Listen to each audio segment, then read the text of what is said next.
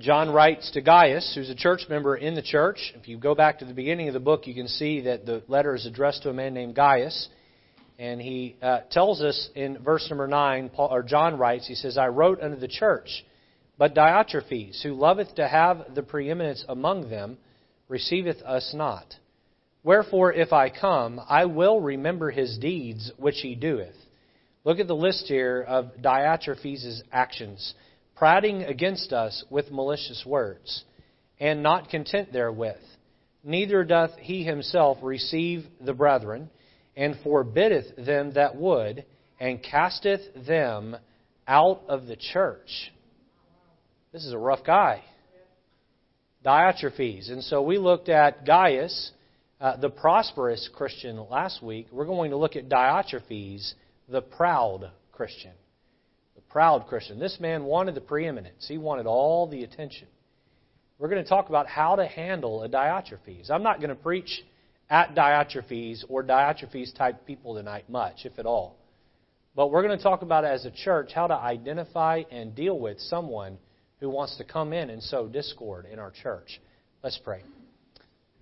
Lord, tonight would you please help us to take from this message exactly what's needed.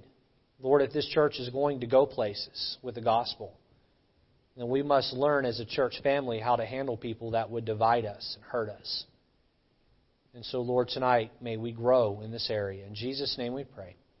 Amen. You can be seated. The greatest gift that Jesus left right before, or right after, rather, he departed to heaven he left us with the Holy Spirit of God. What a wonderful gift. Do you understand that in the Old Testament, the Spirit of God indwelled certain people at random?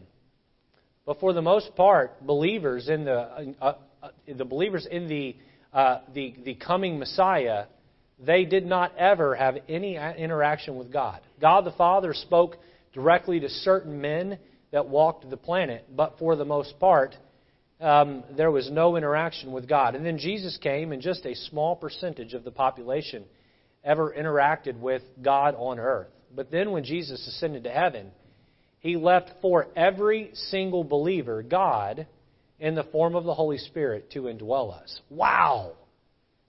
Uh, don't ever, ever let that concept grow weary or tired or uh, don't ever yawn at that idea. You have God living within you. This Spirit of God indwells each one, each one who is called on the name of Jesus for salvation. If you are here today and you are saved, you have the Spirit of God living within you.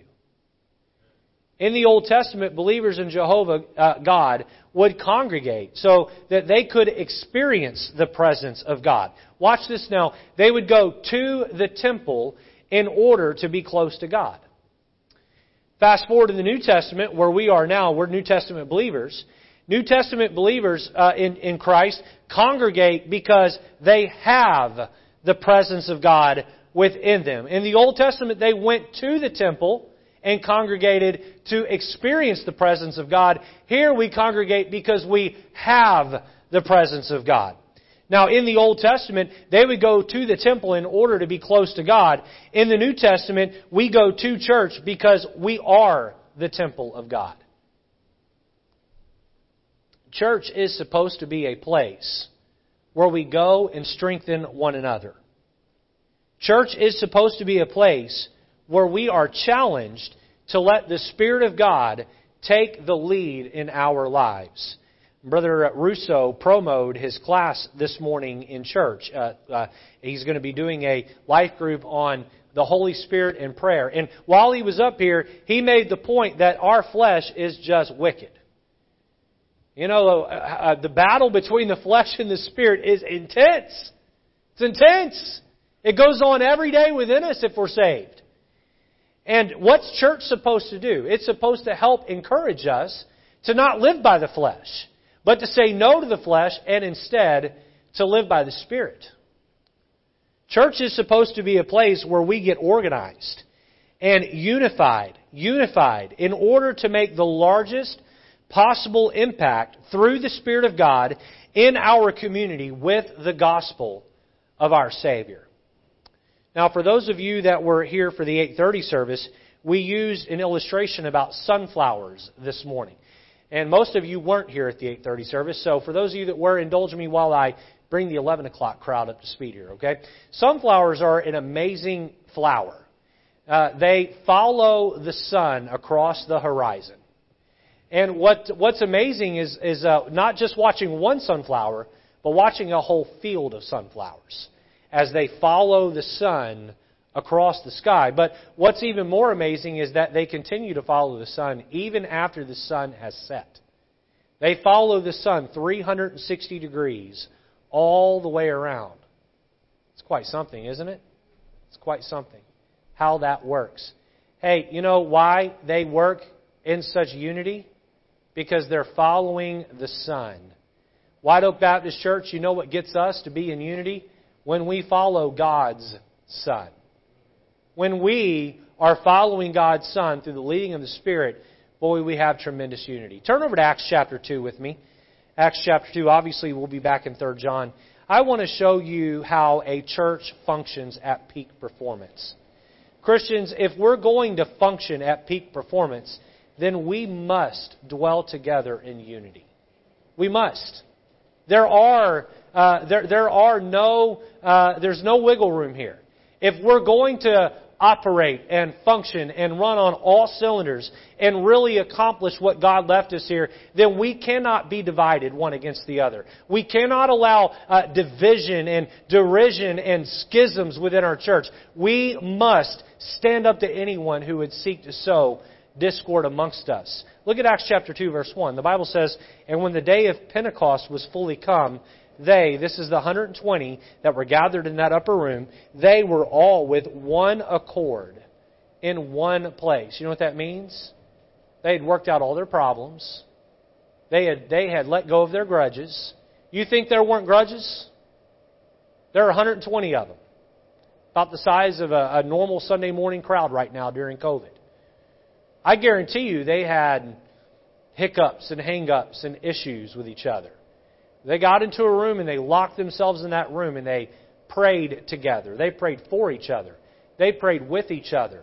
And they refused to leave that room until they were in one accord. Look what happened later in Acts chapter 2. 3,000 people got saved and baptized. You think that would have happened if they weren't in one accord? I know it wouldn't have happened. The Spirit of God works through a church when and only when it is prayed up and unified prayed up and unified. Look at uh, Acts chapter 2 and verse number 46.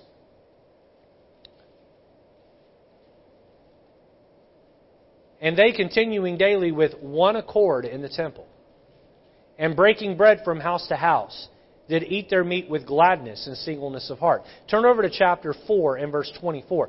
This early Jerusalem church would be one of the largest churches that's ever existed.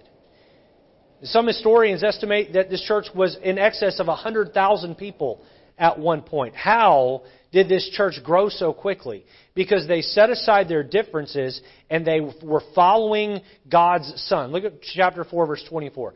And when they heard that, they lifted up their voice to God with one accord. They're praying here. They're praying in unity. And said, Lord, thou art God, which hast made heaven and earth and the sea and all that in them is. And by the way, I challenge you to go back and study the verses around where we're reading and see what powerful things accompany being in one accord. Turn over to chapter 5 and verse number 12 chapter 5 and verse number 12. The Bible says, And by the hands of the apostles were many signs and wonders wrought among the people. And then just in parentheses, look here. And they were all with one accord in Solomon's porch.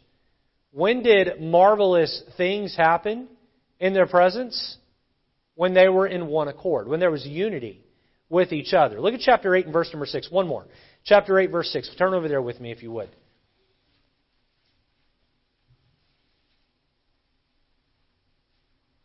When I pause, read the next two words with me. You probably already can figure out what they're going to be. Ready? And the people with one accord gave heed unto those things which Philip spake, hearing and seeing the miracles which he did. And revival broke out through Philip's preaching because the people we're in one accord. Watch now, White Oak Baptist Church. Great things. You go throughout church history. And you see churches, I'm not, listen, uh, supposing that gain is godliness from such turn aside. Gain is not the end goal. Growth and numbers are not the end goal. Godliness and helping people is the end goal. You all understand? But it is my opinion, and I fully, strongly believe this, that in 2020, if we're walking in the Spirit and we're prayed up and we have things fixed amongst the church body one with another. And we're unified not only in our spirit toward each other, but in our mission for the Lord. It is my strong opinion, because I've seen it firsthand already in glimpses here in the last four and a half years, that this church would explode in growth. And again, numbers is not the goal. Reaching people is the goal. And taking the gospel to the community is the goal. We will never, ever, ever, ever, ever reach our full potential, hit our full capacity for the Lord until we get things right here first. We have to have things right here first. Now, I will say that our church mostly is there. I think most of you like most of you. most of us like most of us. But there are some grudges in this church. There are some people that have hurt feelings in this church. There are sour grapes in this church. And I'm not going to focus on that right now, but I'm just going to say this and I'll move on. We will never do what God wants us to do as a church until we move past grudges. We won't. Hey, watch this now. The cause of Christ is bigger than any one of us. You understand that? I would hate to get to heaven and come to a realization in the presence of God that my ugly spirit towards someone else was what was holding a church back from doing great things. And realize how many people didn't get saved and how many people weren't helped. Because I just couldn't get things in my heart right toward other people. Unity is key. How many of you here have ever participated in a three legged race? Would you hold your hand up? If you what they do is they take two people and they tie one set of legs together. All right, you all familiar with this? And then you, you're lined up against other pairs of people, and you, you got to get the inside foot working together in unity, and then the outside feet are not tied together, the inside feet are. And it is hilarious to watch, because you get two guys, they're jocks, you know, they're studs, they're going to beat everyone, and, you know, in a race, they would normally win uh, against everyone, but you strap their legs together, and they're fumbling all over each other and falling all over the place. You know, I, I got, I, I have to say, it takes a lot of of, of teamwork. It takes a lot of chemistry to win a three legged race. And in a lot of ways, this is exactly what we're doing. We have people in this church from all sorts of backgrounds, all sorts of wealth classes, all sorts of thought processes and ideologies and uh, all sorts of different opinions. And some think the pastor preaches too loud, and some think he, he needs more fire. And some people think that our deacons are too nice. Everyone thinks our deacons are nice. Amen? Uh, but uh, we, uh, we have people here who uh, think we should do things this way or that way, or uh, it'd be better if, if the walls are painted this color or that color, or it'd be better if we went soul winning at this time instead of that time. You have all sorts of different opinions about how things would work work. But White Oak Baptist Church, please understand that we must get in line with the program of the church and we must work hard to be deferential where we must in order to advance the cause of Christ. It's about unity, folks. It's about unity. Now, what do you do when you have someone injected in a congregation who is really good at subtly messing up the unity. How do you handle someone like that? We're going to talk about that now because this book, 3 John, lays out for us three different types of people found in the typical church. We looked at Gaius last week. He was a prosperous Christian. This week we're going to look at Diotrephes. He was a proud, quote unquote, Christian. I don't believe he was saved, especially if you look at verse 11. Verse 11 would seem to indicate he wasn't. Do you know, there are people in churches who are not saved, who look the part, talk the part, act the part, but they're just not saved. They've never believed in Jesus. And then the third type of person is Demetrius. We'll look at him next week. He was a pleasant Christian. Every church I have been a part of, every single church I have been a part of, has had people, uh, uh, has had all three types of people prosperous, proud, and pleasant within them. This evening, it would be easy for me to rail on people who are in this church that are like Diotrephes. And I'll just say this up front. I don't think we have anyone in our church that I know of at the moment that is a full-blown Diotrephes. But I will say that the qualities of Diotrephes we're going to look at tonight, I think can creep up in all of us from time to time. I think on some level all of us can struggle with different aspects of what Diotrephes struggled with. But I don't believe there's anyone in the church right now that has all of his struggles uh, put together. But what do you do when you come across some of these attributes? What do you do when you come across someone who it looks to subtly divide the church, subtly work their way into people's hearts, and subtly look to tear apart the fabric of what God wants to do here? Now, the biblical word to describe, or I'm sorry, the scientific word, the textbook scientific word to describe Diotrephes is the word narcissist. Diotrephes was a narcissist. Now, some of you here may not know what that word means. When the message is over tonight, I think you'll have a pretty good idea because verse 9 and 10 lay out a textbook narcissist. We're going to go to the scriptures and let the Word of God tell us what a narcissist is. Now, if I could sum it up this way, it is someone who is very, very self absorbed. So much so that they will burn down every relationship around them that damages their own personal brand.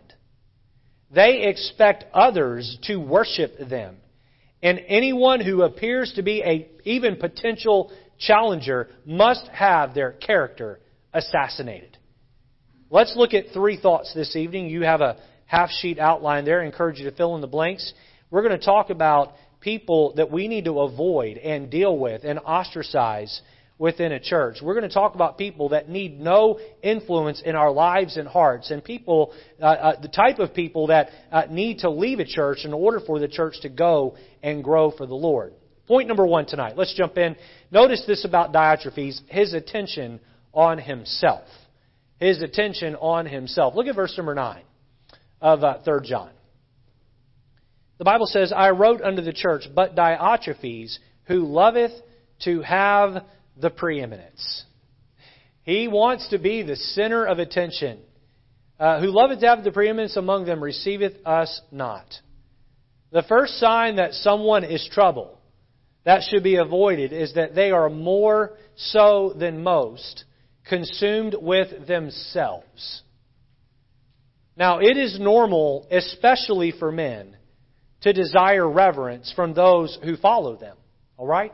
Uh, God tells wives in Ephesians 5 that they are to reverence their husbands. Why? Because God made man with the desire to be reverenced. Um, and so that's normal to have a wife look up to and deeply respect uh, her husband, for the husband to desire that. Husbands or fathers want their children uh, to reverence and respect them. But it goes beyond the family unit. Uh, CEOs look to have respect come from junior executives and people that are below uh, their status within the company, so on and so forth. So on and so forth. But some people take this desire to a radical extreme. They must be the center of attention at all times. They have a story um, uh, that can always knock the socks off your story. How many of you, when you were in school, would sit at the lunch table and something bizarre would happen to you? And you tell that story around the lunch table, and there was always that one kid in your class who could top everybody's story. How many of you know what I'm talking about? Okay? How many of you were that kid? All right? Uh, you're, you're a narcissist. No. Um, I, uh, before school one day, we, uh, played basketball in the gym before school when I was growing up. I hit a half court shot in like the sixth grade. You know, I, I wasn't strong enough to throw it like this, so I underhanded it. And it was like a one in a million chance it went in. And I was so like, you know, uh, just ecstatic. And I remember I got to the lunch table that day and and I had told the kids in the class I made a half court shot before school today. And this one puny little kid who never picked up a basketball in his life said, I made three of those last week. You have some people that no matter what you do, they're always just going to one up you. And that, that desire for attention, that egocentrical spirit, it is a mature trait that when you listen to someone tell a story, that happened, something that happened to them, it is a mature trait to swallow your story sometimes. And just let them revel in the excitement of their story. And not feel like you have to be like, oh yeah? Let me tell you what happened to me. Uh, uh, uh, someone who wants the preeminence is always the most spiritual person. They're always the best. They, they have the best. They talk uh, the best. They dress the best. Uh, they want to drive the best car and have the most friends. And uh, they talk in terms of superlatives. There's a Patch the Pirate adventure from a few years ago and in this adventure, uh, they had a self centered fictional character who desired to be queen of the, the land they were in. And when asked what it takes to be a great leader, she responded by singing an off, uh, off key uh, song entitled, It's All About Me. It's all about me. It's all about my favorite things, my diamond rings. It's all about me. Bow down, you puny little people, and worship me. Now, most people are far more subtle about it than this fictional uh, uh, kids character. But make no mistake, uh, uh make no mistake, uh, this is the same thing they live their life by. Now, they would never say it out loud, but they live their life by it. Now, I'll say uh, here in the beginning of the message, I have known many pastors who are narcissists.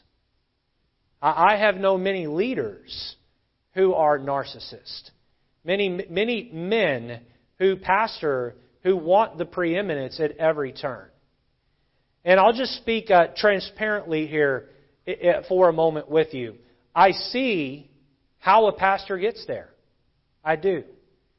Uh, people are constantly showering compliments on your message and uh, various things. And um, some people never pay me a compliment because they are trying to keep me humble. In fact, some people just criticize because they are trying to counterbalance the compliments, I guess. But uh, a pastor uh, has a lot of uh, face time with the church, and uh, pe- people come and listen to him open and expound on the Word of God. And if pastors are not careful, I have faced this temptation. If pastors are not careful, they begin to think that it's all up to them for people to grow spiritually. And that, that's just not true. That's not just not true. Um, sometimes I go back and I listen to myself preach, or I'll wa- even watch myself preach, and I hate it. I hate it. I don't enjoy it. The only reason why I do it is I want to learn little um, personality uh, flaws or uh, tics uh, uh, and things I can clean up to be a better public speaker. But one thing dawns on me is that I am not a good enough public speaker to demand the crowd that attends here on a Sunday morning, a Sunday evening, or a Wednesday evening. And as I listen to myself preach, I realize this. You all are not here because of me. You all are here because this is preached. You're here for the Word of God. And by the way, if you are here because of me, you're here for the wrong reason.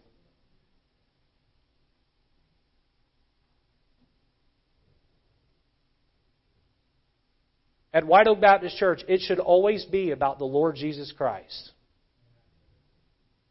High and lifted up. I love the hymnal, To God be the glory. Great things He hath done.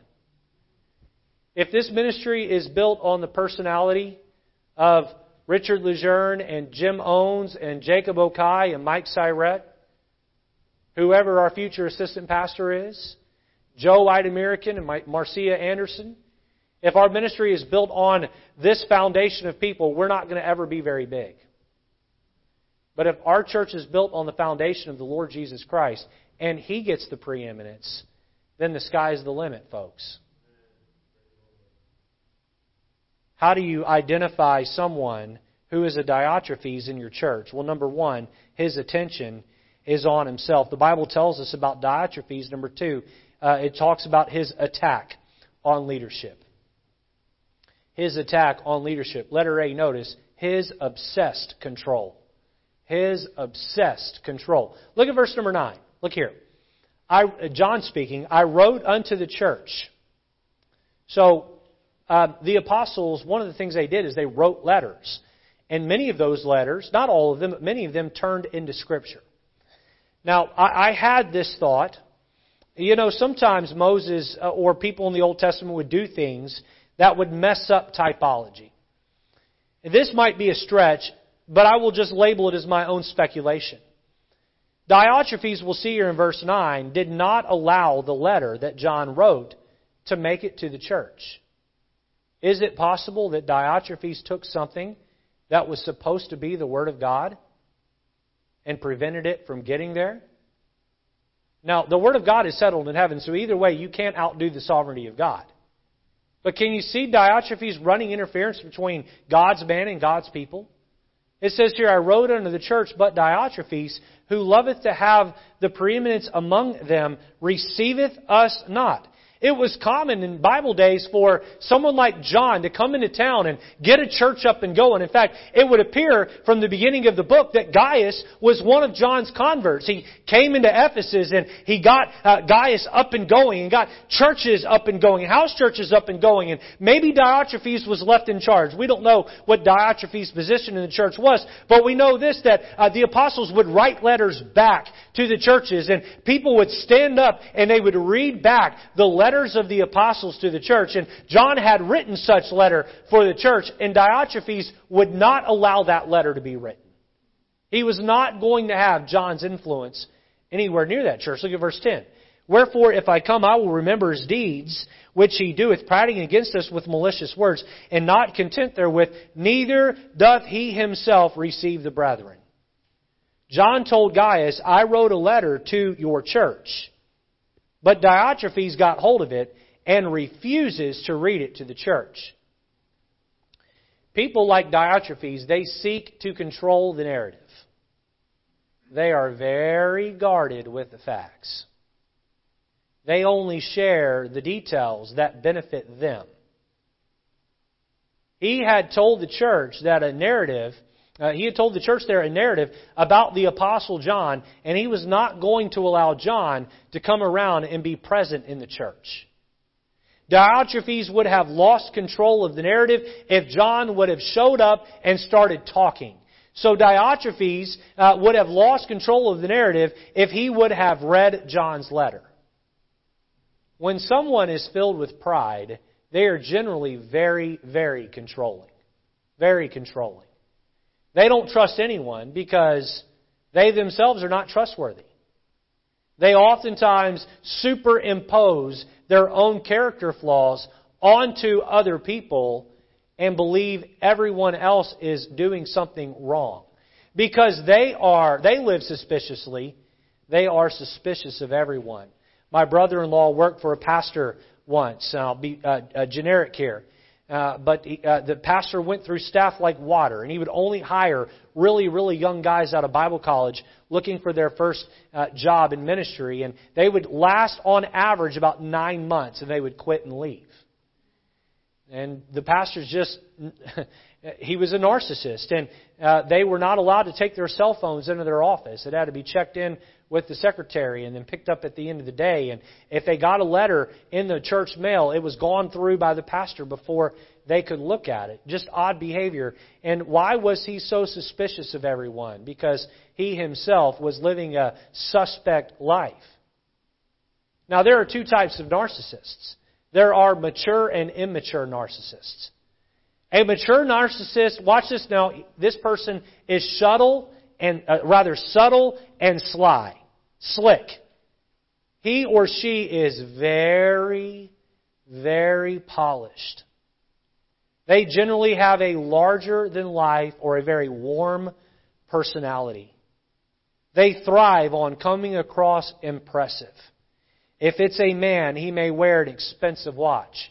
If it's a woman, she may carry a very expensive handbag. And by the way, wearing a expensive watch or carrying a handbag isn't uh, doesn't necessarily make you anything. Uh, but but please follow along with what I'm saying here. These people, these mature narcissists, and Diotrephes would have been one of these, they morph and chameleon into whoever they need to be at that moment in order to win your loyalty. But once they have you in their grip, they become very controlling to a place where they will suffocate the emotional life out of you. Where do people like this learn such behavior? Take your Bibles to Isaiah chapter number 14. They learn it from the father of lies. They learn it from Satan himself. They are mimicking their father, the devil. Look at Isaiah 14 and look at verse number 13.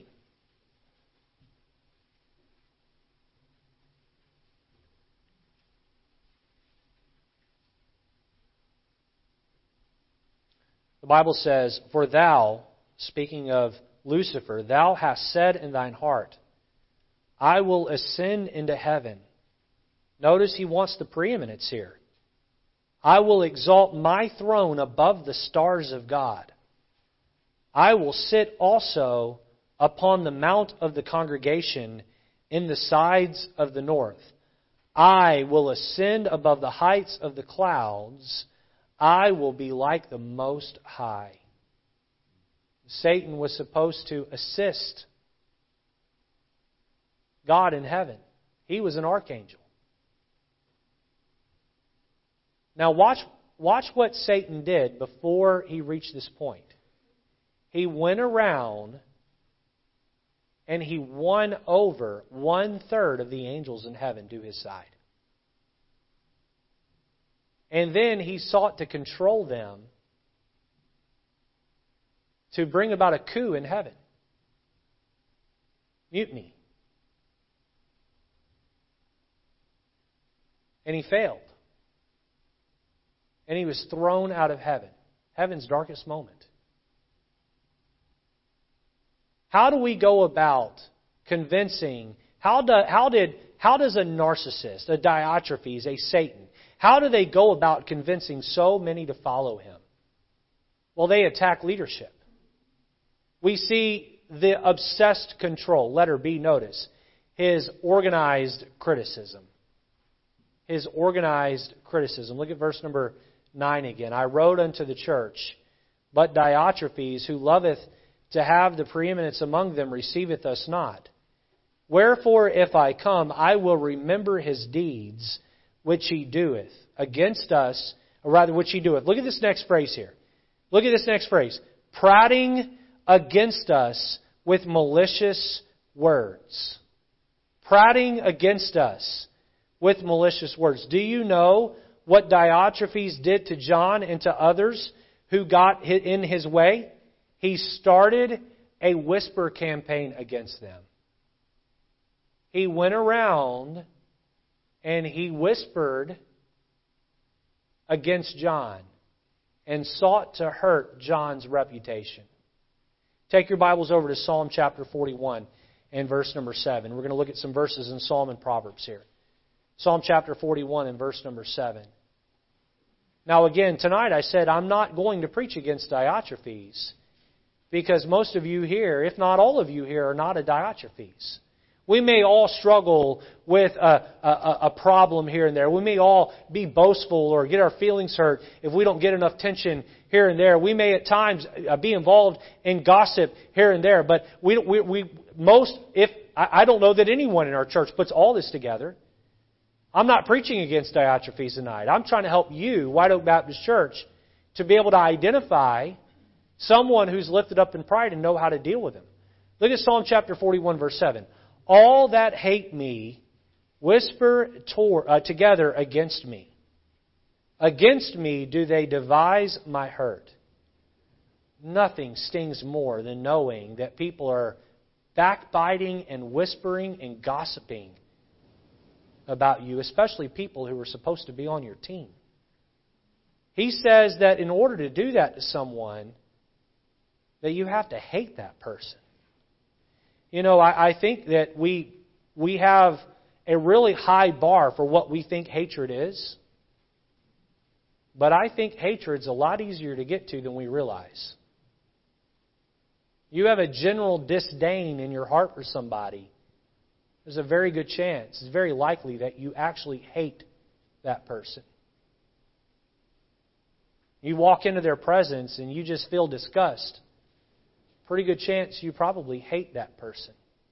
You're quick to jump on the whisper bandwagon about someone. Good chance you hate that person. Turn over to Proverbs chapter 16 and verse number 28. Proverbs 16 and verse number 28.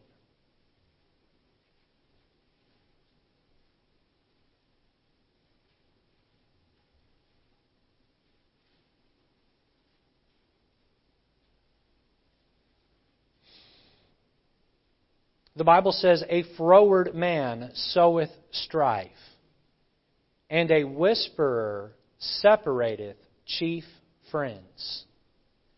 Turn back to Proverbs chapter 6 and verse number 16. Proverbs chapter 6 and verse number 16. A whisperer separateth chief friends. A froward man soweth strife. Verse 16 says, These six things doth the Lord hate. Yea, seven are an abomination unto him a proud look, a lying tongue, and hands that shed innocent blood, and heart that deviseth wicked imaginations, feet that be swift in running to mischief, a false witness that speaketh lies, and he that soweth discord among brethren. God hates it when we sow strife, discord, division, disunity with our tongues. One more passage. Turn over to 1 Timothy chapter 5. 1 Timothy chapter 5 and verse number 11.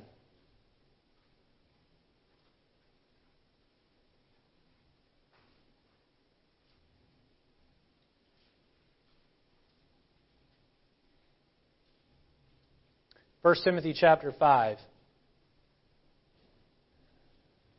and verse number 11. The Bible says, but the younger widows refuse. For when they have began, begun to wax wanton against Christ, they will marry, having damnation because they have cast off their first faith. And withal, they, look here, learn to be idle, wandering about from house to house, and not only idle, but tattlers also and busybodies speaking things which they ought not.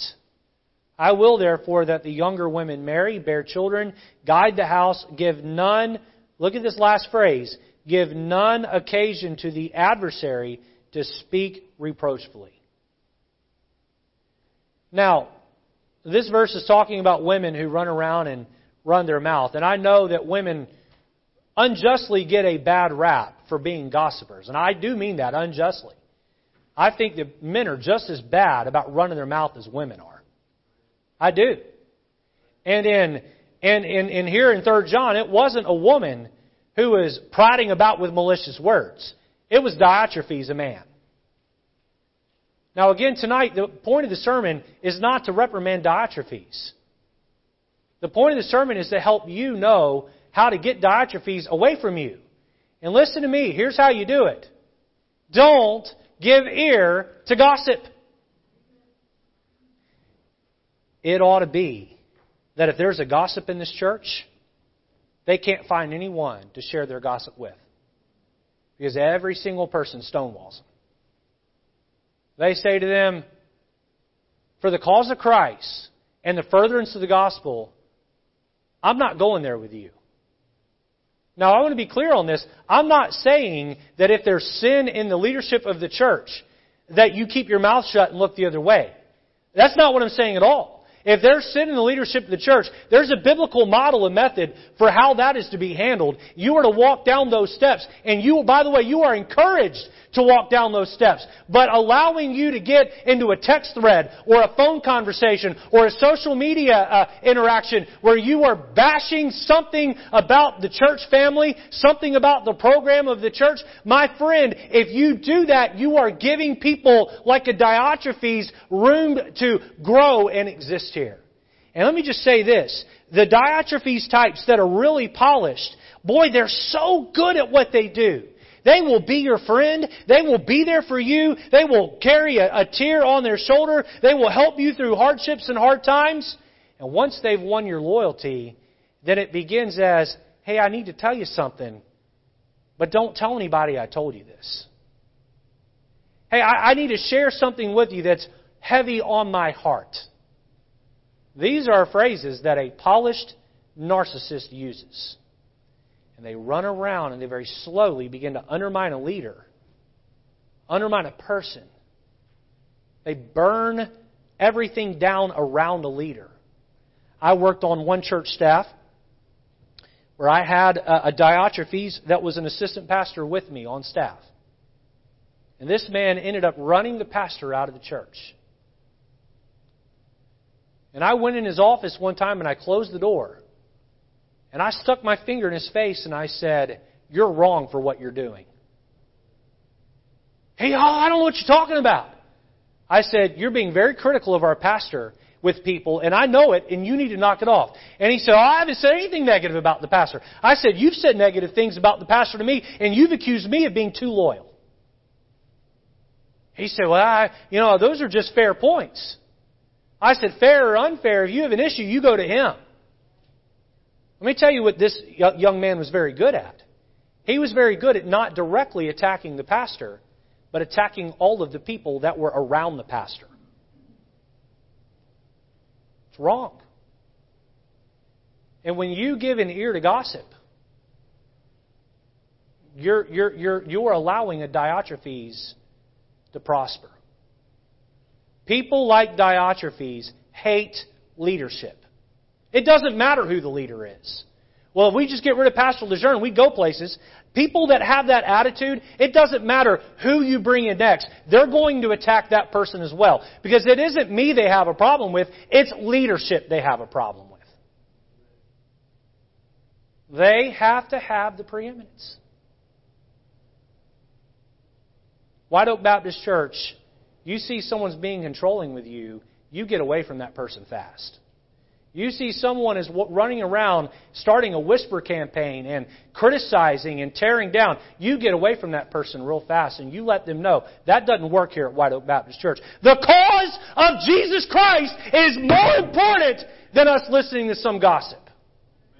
And we have a world to reach with the gospel. We have people outside that wall that are hurting tonight. And they need us to lock arms and look to God and say, no, we're not perfect. And no, there are imperfections in our church. But the cause of Christ is more important than me listening to you run your mouth and gossip.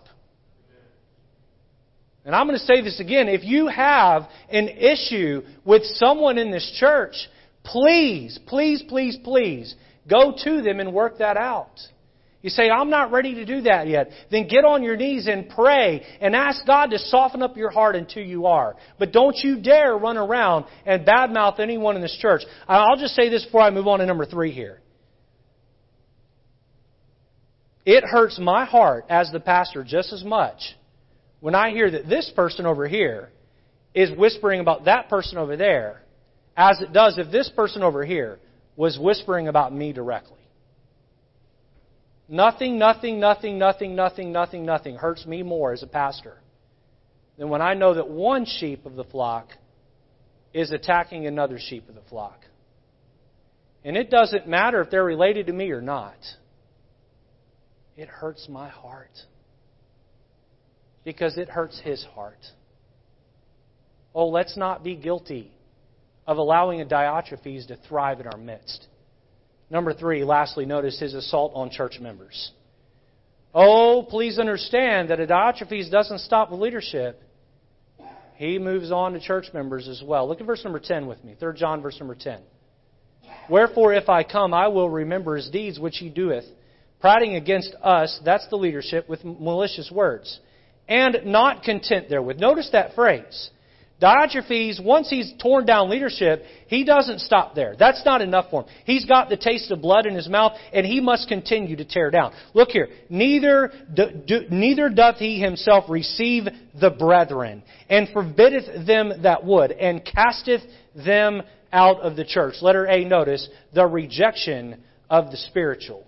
The rejection of the spiritual. In verse 8 of the book, John praised Gaius because he was hospitable toward anyone and everyone who preached the power of the cross. Anyone who was on Team Jesus that was passing through town, Gaius would give them a bed to sleep in, food to eat in, uh, food to eat, and the shirt off uh, his back. Diotrephes took the opposite approach. Look back at verse number 10. Look at verse number 10. The Bible says, Wherefore, if I come, I will remember his deeds, which he doeth, prating against us with malicious words, and not content therewith. Look at this next phrase. Neither doth he himself receive the brethren. Neither doth he himself receive the brethren. Why? Because strong spiritual leaders are viewed by people like Diotrephes as competition. You see, they have to have the preeminence. And anyone else who shines bright uh, for the Lord is their enemy. You all remember what John the Baptist said in John chapter 3 and verse number 30? He said, He must increase, I must decrease. Hey, John the Baptist, how do you feel that Jesus is coming on the scene and stealing your spotlight? He must increase, I must decrease. Hey, I slip behind the curtain and become stage crew, and Jesus takes the spotlight. Jesus takes the preeminence. Now watch this. If a pastor or a church leader or a church member uh, is attacking people because they're getting more attention than they are, uh, then they are attacking the spiritual. They are attacking the spiritual. I've seen this with pastors where a, they have a guest preacher come in and the guest preacher out preaches the pastor that happens sometimes, you know. And Brother Ray came in here and he outpreached me. Praise God.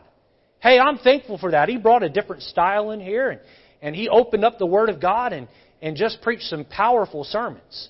You know, I've been in church, I've been in a pastor's office where um, uh, he just he just uh, spewed out, vomited out how angry he was about the guest speaker that came in because people love that guy's preaching more than they love my preaching. And I didn't say anything because I worked for the guy, but I looked at him and I thought, it's not supposed to be about you, Pastor.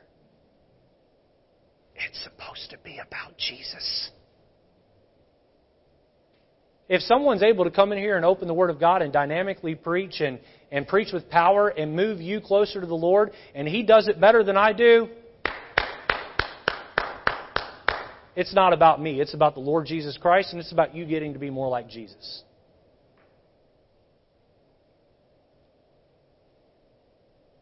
Someone who's a Diotrephes, oh, no, no, no, no, no, no. If you're spiritual, reject, reject, reject, because they're going to take the spotlight. Turn over to 1 Corinthians chapter 3 with me and look at verse number 1. 1 Corinthians chapter 3 and verse number 1. This was a problem in the church of Corinth. They had about every problem that a church could have. They were just littered with problems and uh, there were personalities within that church, and I believe there were Diotrephes, many Di- Diotrephes types within the church of Corinth, and they were on team Apollos and team Jesus, the hyper spiritual ones, and they were on uh, team Paul and uh, uh, uh, the divisions and the infighting within the church. And Paul said, "Hey, folks, knock it off."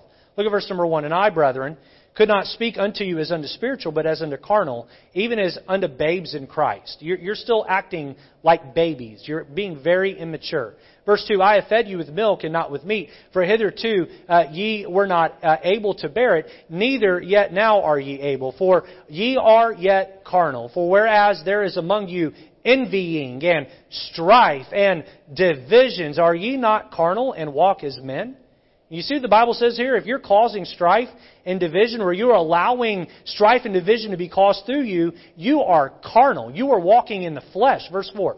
For while one saith, I am of Paul, and another, I am Apollos, are ye not carnal? Who then is Paul? And who is Apollos but ministers uh, by whom ye believed, even as the Lord gave to every man? I have planted, Apollos watered, but God gave the increase. So then neither is he uh, uh, that planteth anything, uh, neither he that watereth, but God that giveth the increase. Say, listen, we ought to be thankful and we ought to praise God anytime anybody does something good for the Lord. Amen? We ought to rejoice with them. And listen, the pastor calls out someone's name and recognizes them because they led someone to Christ, or they were out soul winning X amount of weeks in a row, or they graduated from the Soul Winners Club, or they finished the, the, the discipleship level. You shouldn't sit there and go, ah, pastor never calls my name. What about me? What about me? Oh, we're rejecting the spiritual. But that's not, Diotrephes didn't stop there. That was just step one. Step two, letter B, notice the rudeness of his spirit. The rudeness of his spirit. Look back at verse number 10. Wherefore, if I come, I will remember his deeds which he doeth, prating against us with malicious words, and not content therewith, moving from leadership on to the church family. Neither uh, doth he himself receive the brethren, and forbiddeth them that would. Now, what was happening here? All right, here's really what got John's goad, that got John all fired up to write this letter. There were folks who were friends of John's that were coming through Ephesus, and it had been recommended that they stop by this church so they would have a place of lodging and food to eat. And Diotrephes did not want any spiritual competition in the church. And so Diotrephes refused himself to put anyone up because he didn't want the competition. But then he took it a step further. He said, Not only am I not going to put anyone up, neither are you. And he would not let anyone in the church be hospitable. Because if that, that person got into the home of that, uh, uh, uh, of, of that church member, then all of a sudden they may like that church leader, that, that preacher more than they like me. And so what did he resort to? He resorted to being rude to people. You will not you will not put people up in your home. You will, don't, don't you know about that guy? Let me tell you, oh, he preached this sermon one time and he's an apostate. You stay away from him. Spreading lies, a disinformation campaign. Turn over to Proverbs chapter 18 and verse number 6. We're going to look at two verses in Proverbs 18 and one in Hebrews chapter 12. I'm almost done. Proverbs chapter 18 and look with me at verse number 6.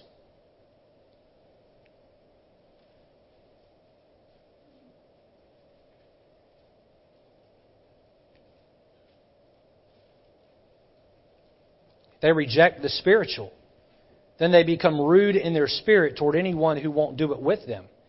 Verse 6 A fool's lips enter into contention. Look here, and his mouth calleth for strokes. Hey, he's calling for punishment on people who are not himself. Look down to verse number 19. A brother offended is harder to be won than a strong city.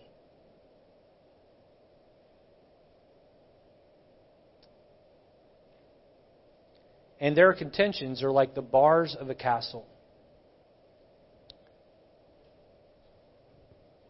Sometime back, I read Proverbs 18:19 in my devotions, and when I did, I put my head down on my desk and I began to weep. There are people in my life that I've offended. Some because I was being carnal, and others because of just the way things worked out.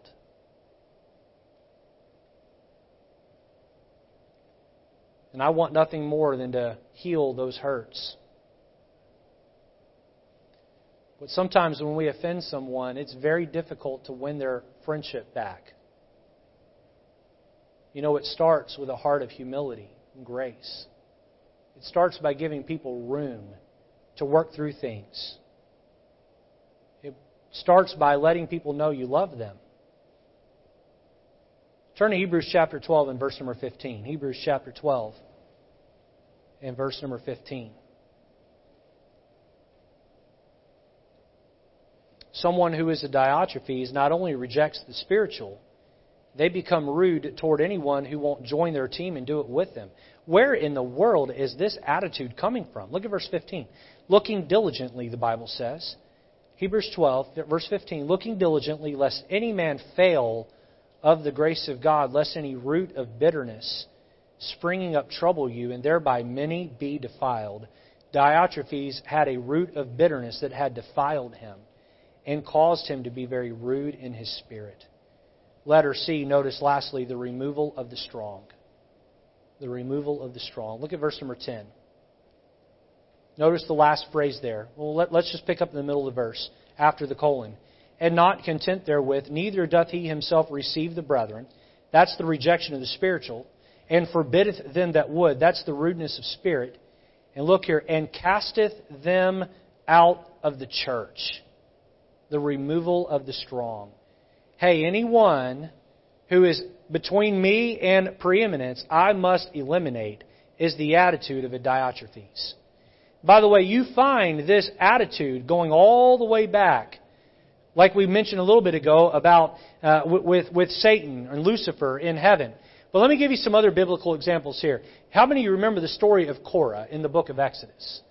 He felt that he was, you know, should have been the leader and Moses shouldn't have been. So he led a, a, revolt and a mutiny. By the way, he began a disinformation campaign and sought to control people and uh, went about whispering and prating about with malicious words. And, and then he recruited people to be on his team and, and then burned down the, the burned down people that wouldn't join his team. And then got so bold as to walk up to Moses and say, "You should not be God's man. I should."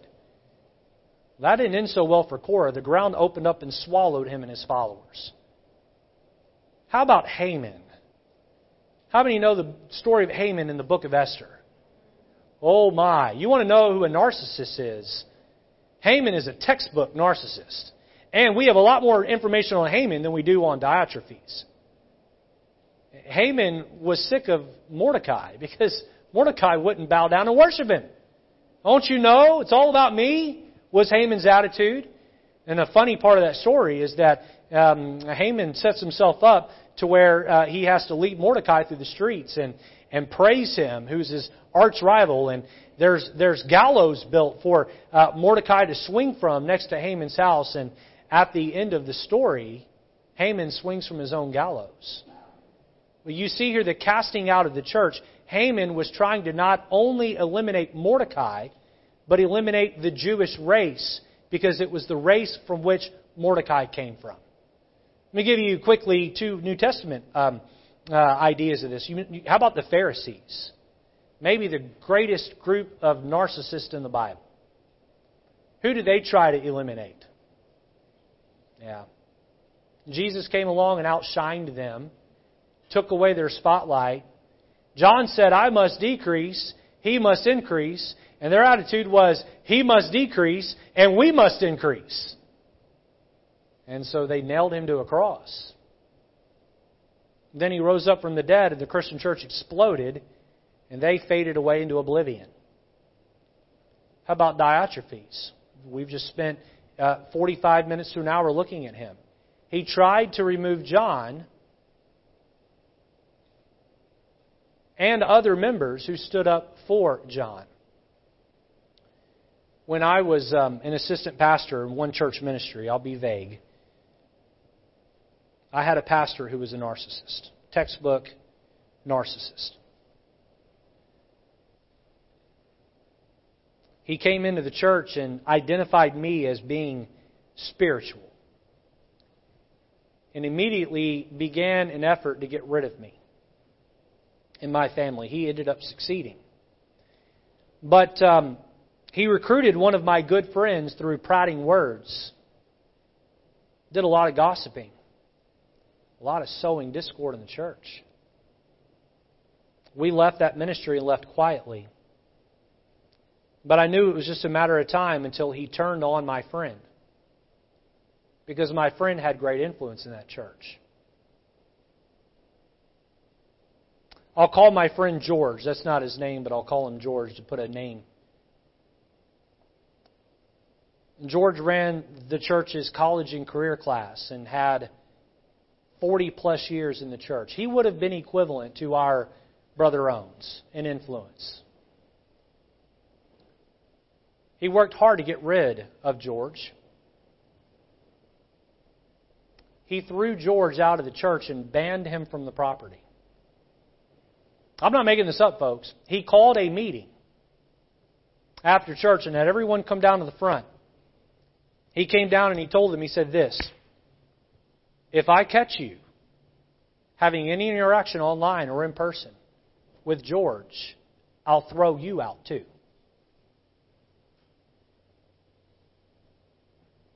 Diotrephes. Now, listen, this is an extreme example.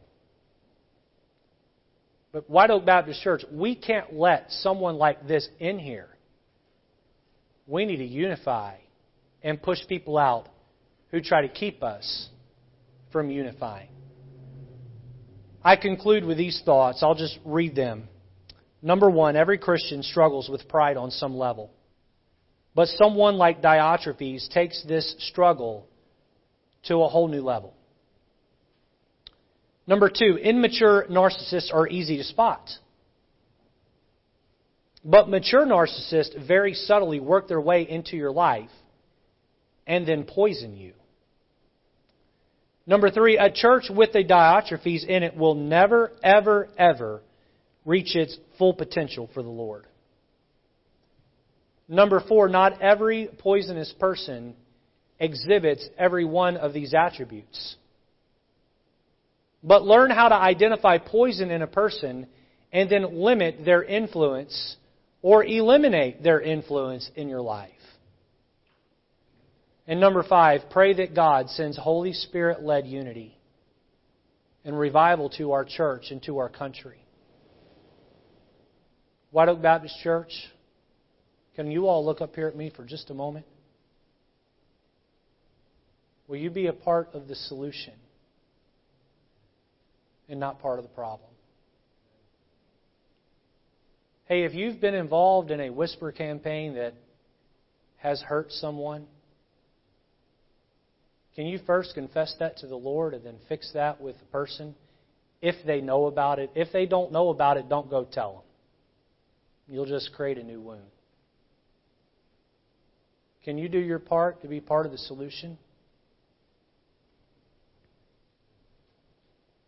There's half a million people that live within just a few minutes of this church that are broken. They're waiting for White Oak Baptist Church to get their act together so we can go reach them and love them and help them. I feel like sometimes we're that three legged raced competitor that just keeps tripping over ourselves out of the gate. Has to be our way. Can't be we can't be deferential. Let's humble our hearts. Let's be part of the solution. And let's never let someone like a Diotrephes gain hold in our heart ever, ever, ever. Let's have our heads bowed and eyes closed this evening.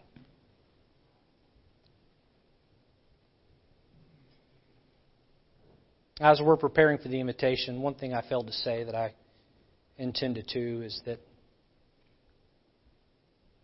Every single person in this room is flawed, me included. Every single person in this room is capable of offending someone, me included. If we're going to make this work, we have to be people who show grace and forgive.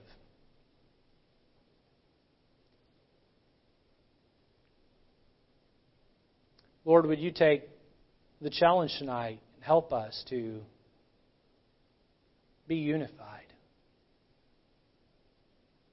Lord, may we be in one accord the way the disciples were.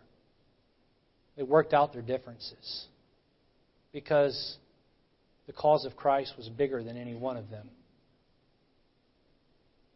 Lord, help us to be a church that's unified. may we never, ever, ever allow a Diotrephes to tear apart the fabric of this church. May we never be guilty of allowing someone to whisper in our ear. Lord, to create a team out of a group of us that would rise up against leadership. Lord, help us to love you and to put you first in Jesus' name.